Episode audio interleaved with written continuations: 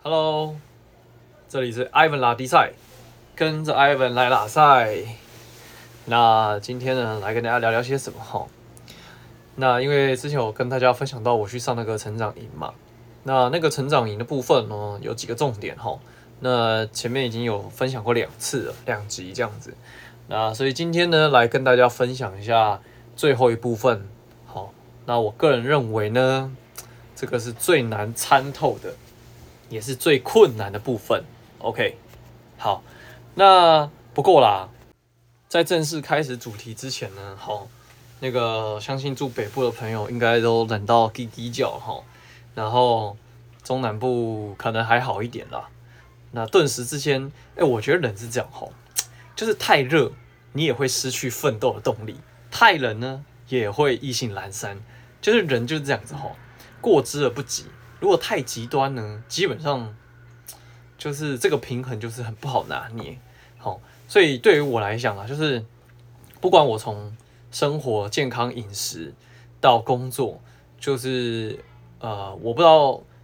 从以前吧，我就会有一个这样的想法，就是所有的东西都要有可以持之以恒跟持久战的这种呃运行方式，不然很多时候太过偏激，很容易。啊、呃，就是物极必反。就像我有些朋友，他们可能会走一些很极端的减重方式，但是可能一两个月还有效，但是两三个月受不了之后呢，半年后你再去看到他，哇，就会比以前更夸张。又或者是呃，有些人财务状况暂时很不理想，然后他就会怎么样？可能这阵子就是舍身拼命，然后去赚钱，可是你最后就开始发现他。可能钱赚到了，可是健康可能也垮了，又或者是因为他在这个过程当中，好，因为赚当然啊，就是你会赚到钱，可是你付出了更多，以至于说不定这些钱也就是解决当下的状况，但长远之计来说，他还是没有办法解决。所以我觉得啦，就是我我自己个人的一种心中的这种就是价值观吧，就是我觉得做很多事情啦。最好最好要可以的就是它可以细水长流，因为我们人虽然你说可能六七十岁、八十岁的寿命不是长，可是算算起来，就是每一天这样过下来，其实也是呵呵 也是稍微有点要耐心的吧，要时间的啦。好，好啦，那先聊聊这个东西哈，因为。哦，我在这个拉迪赛频道呢，因为我们就是前几天有录音，然后聊到一个新名词叫做“躺平族”。那不晓得大家知不知道这个东西？然后，那躺平族是这样子哈。讲到这边，先还是呼吁一下大家好了。如果对这个 Ivan 的频道呢觉得很不错的呢，欢迎多多留言鼓励。好，那如果你是使用 Apple 的手机的话呢，在 Apple Podcast 那边呢，也欢迎留下您的啊想法意见。五星、四星、三星、两星、一星都好，好，那可以让我看看，就是诶，大家听到的收获，或是觉得，诶，我还有哪些部分还可以再更好，啊，或者是有什么部分很好奇的，那也欢迎大家多多的分享给你的朋友，这样，如果你觉得我的分享对你有所帮助的话，好了，那讲回来哈，躺平族这个词是这样哈，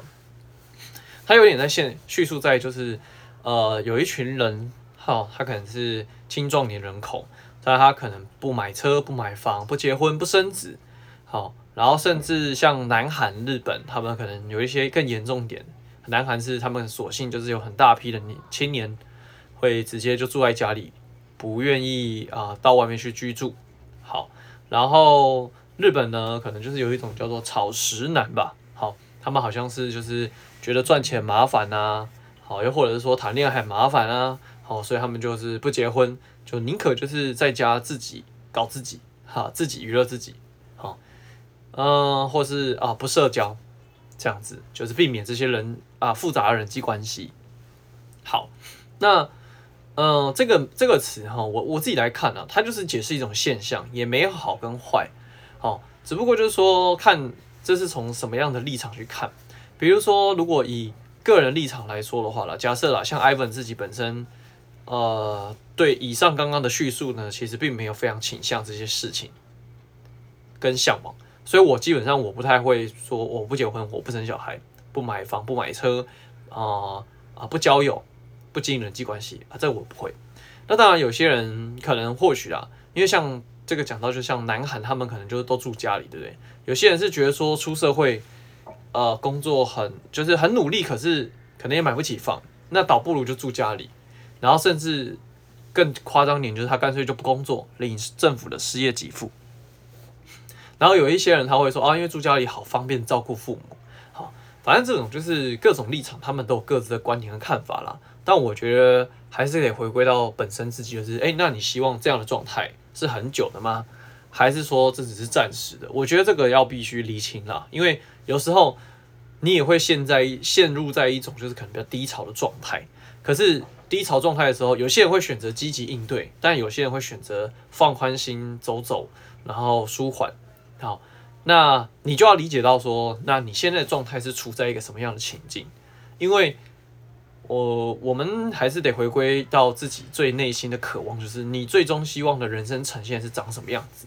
当然现在不急，可是现在这只是过程。好，所以我觉得这东西是很重要的啦。好，那这个躺平族哈，他是这样哈，嗯。我我觉得写这篇文章的人当然也是蛮有趣的啦，吼，那不晓得他也是不是透过这样的方式来抒发，就是说，呃，现在这个社会啊，很很多人都意识到，就是比如说这个房价飞涨嘛，物价齐涨，可是薪水涨幅有限，所以你今天再努力呢，可能买不了房，可能许不了承诺，可能没有办法给对方承诺，或者是之类的，anyway，那你就可能。宁可选择让自己的当下可能更过得好一点、舒服一点，所以你可能会用稍微好一点的品牌啦，或者是每年定期出国去玩啦，或者是在吃饭聚餐节庆的时候呢，哦，就会对自己比较大方点啦。好，那呃，造就的结果可能存不到什么钱，好，但是因为他这个出发点的预设立场就是觉得，哎呀，就是过得很苦，就是真的存钱了，然后努力的工作，可是其实也做不了什么事情，好。Anyway，总总总言之，就是在对现况啊、产生这种无奈感吧，或者是无力感。好，嗯、当然了，现实状况的确是这样，没错。好，可是我觉得有个东西就是，嗯、就是如果你要活得开快乐一点的话，坦然一点的话，你要甘愿啊。怎么说哈？像艾文就不甘愿于现况，就是如果呃我外面的职场环境，所以艾文就是会选择就是哎。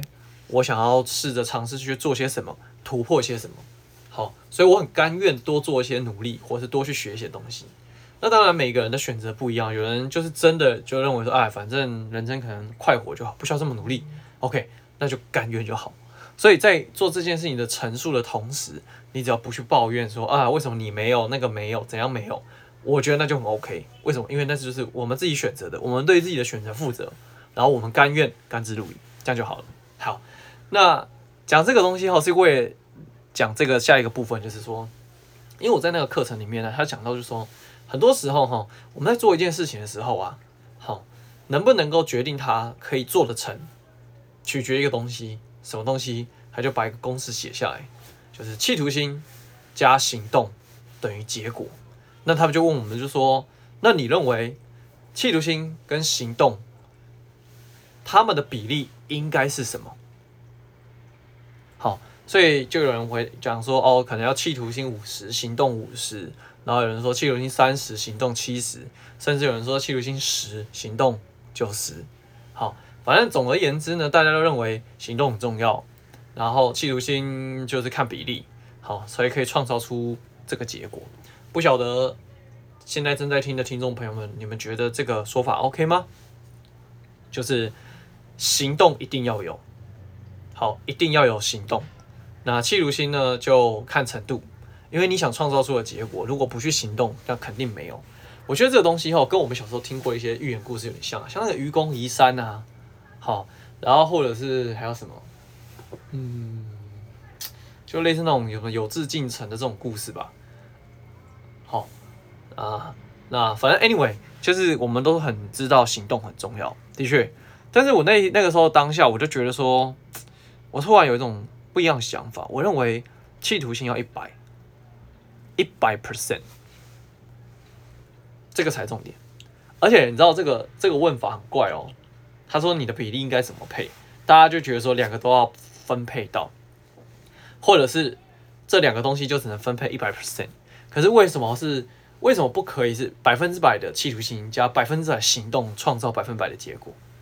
诶，这是不是也是一种不一样的颠覆的思维？好，thinking out box 就是跳脱框架的思维。好，那当然那时候我是没有讲百分之百行动啦，但是我很确定一件事情，就是当你今天没有百分之百企图心这件事情的时候，很多东西啦，有时候你去做吼，都很容易做半吊子，或者是做一半。当你没有确定、非常渴望、积极想要这件事情的时候，你绝对没有办法创造出百分百的行动，然后进而怎样创造百分百的结果。所以我觉得它应该是一百 percent 加一百 percent 等于一百 percent。好，当然了，有会不会等于一百 percent？这当然也不一定啊，因为有时候你知道这就是天时地利人和的情况底下。好，可是不可否定的就是，当你没有百分百企图心的时候，那根本不用去想后面的的结果。好。所以，这个谈论到就是说，大家对于自己的生活的经营、工作、工作的努力，好人际关系的呈现，好或者是自己的身体健康，就是你对这件事情的企图心到哪里，那你就会甘愿为他做到哪里。这也就是刚刚我刚刚讲，就是说很多人会揶揄这个躺平族。那我刚刚讲嘛，就是这些东西，就是你只要甘愿为自己的选择负责就好，甘愿、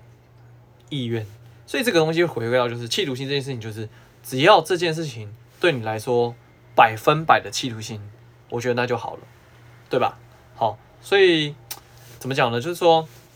大家可以仔细的留意跟观察，你在做每件事情的时候，你是带着百分百的企图心吗？我觉得哈，大家如果在玩游戏的时候，这个东西比较容易呈现出来，就是什么？就是你想赢嘛，所以你会想尽各种办法去知道这些关卡的这个。秘诀，或者是去参考别人的呃这个作战方式，然后进而破关。好，对男生来讲，男生比较常玩游戏的人来说的话，哈，所以你说那很多时候都会遇到事不如意啊，然后可能努力了没有结果啊。你说我没有企图心吗？我我认为啦，这个就要讲到前面很多一些呃前面几集有些部分跟大家聊，就是刻意练习啊。好，就是对于你不熟悉、不确定。的东西，你有没有刻意去练习，然后强迫自己？好，这个不知道有没有跟大家举过例子，就是我大一的时候呢，就是有去打系篮，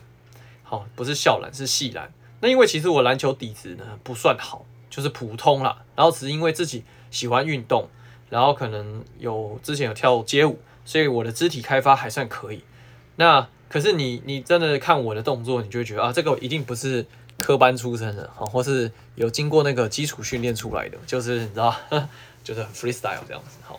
好，那想当然尔嘛，因为我右撇子，所以我的左手上篮肯定不行。那那时候，因为系篮它毕竟还是算是有一点规规模跟组织的这种团体，所以它就会有一些训练菜单。那个时候呢，我就深刻体会到，就是它有个训练就是左手上篮，而且他会一直练，一直练，一直练哦，有可能一整个晚上啊。就是从防守运球，然后到左手，然后到主主要只用左手，然后甚至到左手上篮，反正就是它有一系列菜单是专门在练这一块，强迫你的身体熟悉左手上篮的这个不适感，然后要尽可能的到后面，它就会有一些小组对抗赛的时候，它就会指定你就是只能往左，好，不能往右之类的啦，好，anyway，所以。后来也的确有稍微抓到一点点这样感觉，不过很可惜啊，我没有练很久，一年，然后我就没有再继续打西篮了。好，可是这件事情带给我的启发就是，所有你不会的，或是你害怕的、不熟悉的东西，好，当然我们都会抗拒。可是只要你愿意去往这边去想办法跟他去做相处、去练习、打磨它，其实你也可以做到一定的程度。OK，好，那。这个部分聊完之后，再来聊，跟大家聊聊这个我觉得最最最最困难的部分，我认为很玄学的部分，就是呢，其实这个在有钱人想的和你不一样，也有好，跟我的业务工作一开始在进去的时候，他有一个教育教育的这个观念是这样，它就是有一个英文在讲，to be，to do，to have。这个哈，就是照字面意思翻，就是你必须要先成为那样的人，去做那样的事，最后拥有这样的结果。其实有时候哈，其实那时候听到第一个当下是觉得有点矛盾，诶，先成为那样的人，去做那样的事，然后得到有那样的结果。可是我们照常理的思维推断，不是应该是我有钱了之后就是有钱人吗？那有钱人就可以去做有钱人该做的事情，那这个时候就证明了我是有钱人。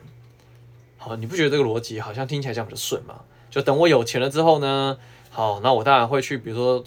呃，最常听到的就是啊，当我有钱之后呢，我当然会去投资啊，我刚刚会去放就去去买房地产啊，然后可能去买股票啊，然后去做学习啊，然后最后变成一个扎扎实实的有钱人啊。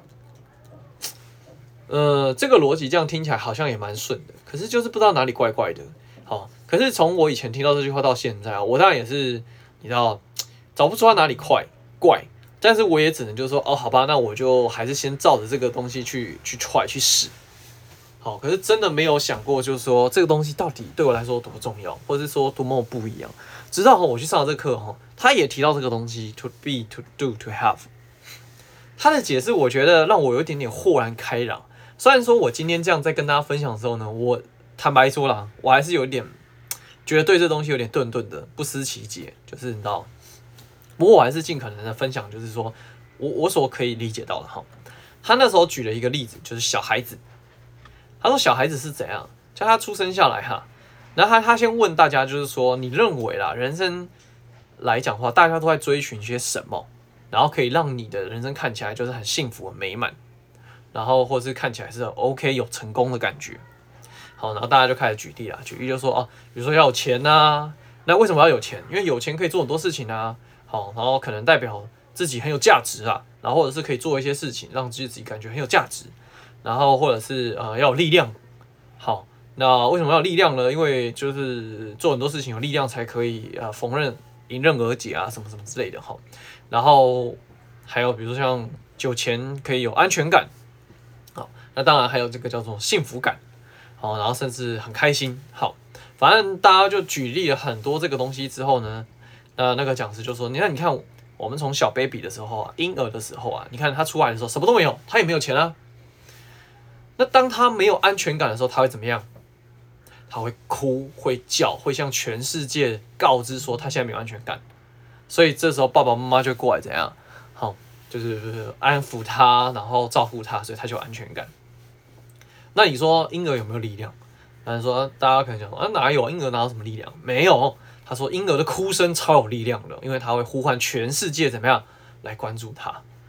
那你说婴儿幸不幸福呢？当然，他有不幸福的时候，但是他当他不幸福的时候，他就会怎么样？用哭来告诉全世界他不幸福，他不开心，大家要来 take care 他。好，你讲完就想说，这个好牵强哦，这样子哦，我我我那时候也觉得，好，可是那时候听完就想说，可是好像也不无道理呢，吼，因为我们人从出生下来，其实。”当然，你不可否认，有些富二代，他的确出生下来就含着金汤匙银汤匙。可是你应该也听过不少故事，就是他出生下来，可能或许他的现况比你还要更惨，或是更差，条件更不好。可是当他今天做到这样的呈现的时候，哎，他变成你会羡慕或者是觉得钦佩的对象。好，那虽然说啊，我觉得我对这个东西的理解哈，也没有到一个很高的程度，但是我这样听听也觉得说。也是啊，就是我们从出生的时候就没有，而且你看哦，刚刚我我们在举这个例子，就是有钱人，当我有钱之后，我就会去做投资啊，好，然后有去做投资之后呢，我就可以学到更多有钱人的想法啦，那我是不是就是真正变成一个有钱人呢？这个东西好像说起来其实也是蛮矛盾的，为什么？因为你看哦，以我现在状况。或是大家现在状况，其实我们都想变有钱啊，我想生活得更幸福啊，更安全啊。可是我们现在的状况并不是那样子啊，对吧？好，那你不是应该去常常去思考说，那有钱人可能都在做哪些事情？又或者是有钱人他们在没钱的时候是在想些什么？我觉得这个比较重要，因为有钱的人他们在变有钱之前，应该也是没钱的吧？那他们在没钱之前，他们在想些什么？然后想了之后呢？那你有没有百分之百甘愿去做呢？To do。然后最后当然拥有了这些财富，你所谓的幸福。好，那我我觉得我解释的倒没有很好，但是我举一个故事，好，那个给大家听，因为之前呃美国有一个实境秀的节目吧，然后他就是在讲，就是说有一个美国富豪，他为了证明，就是说呃其实只要你有有钱人的思维，就算你把他身上的所有的财产都扒光，丢到一个陌生的地方，他都可以怎么样再创造新的财富。所以那个时候他好像去挑战这个体这个项目吧，然后目标就是他不知道在三个月内吧，好像是一百天，他要在那个地方赚到一百万美金。重点是他身上好像只有两千美金吧，就大概七万台币，一百美金是三千万台币，他要在三个月内赚到三千万台币，然后他身上只有七万块，还是十万块，我也忘记了。好，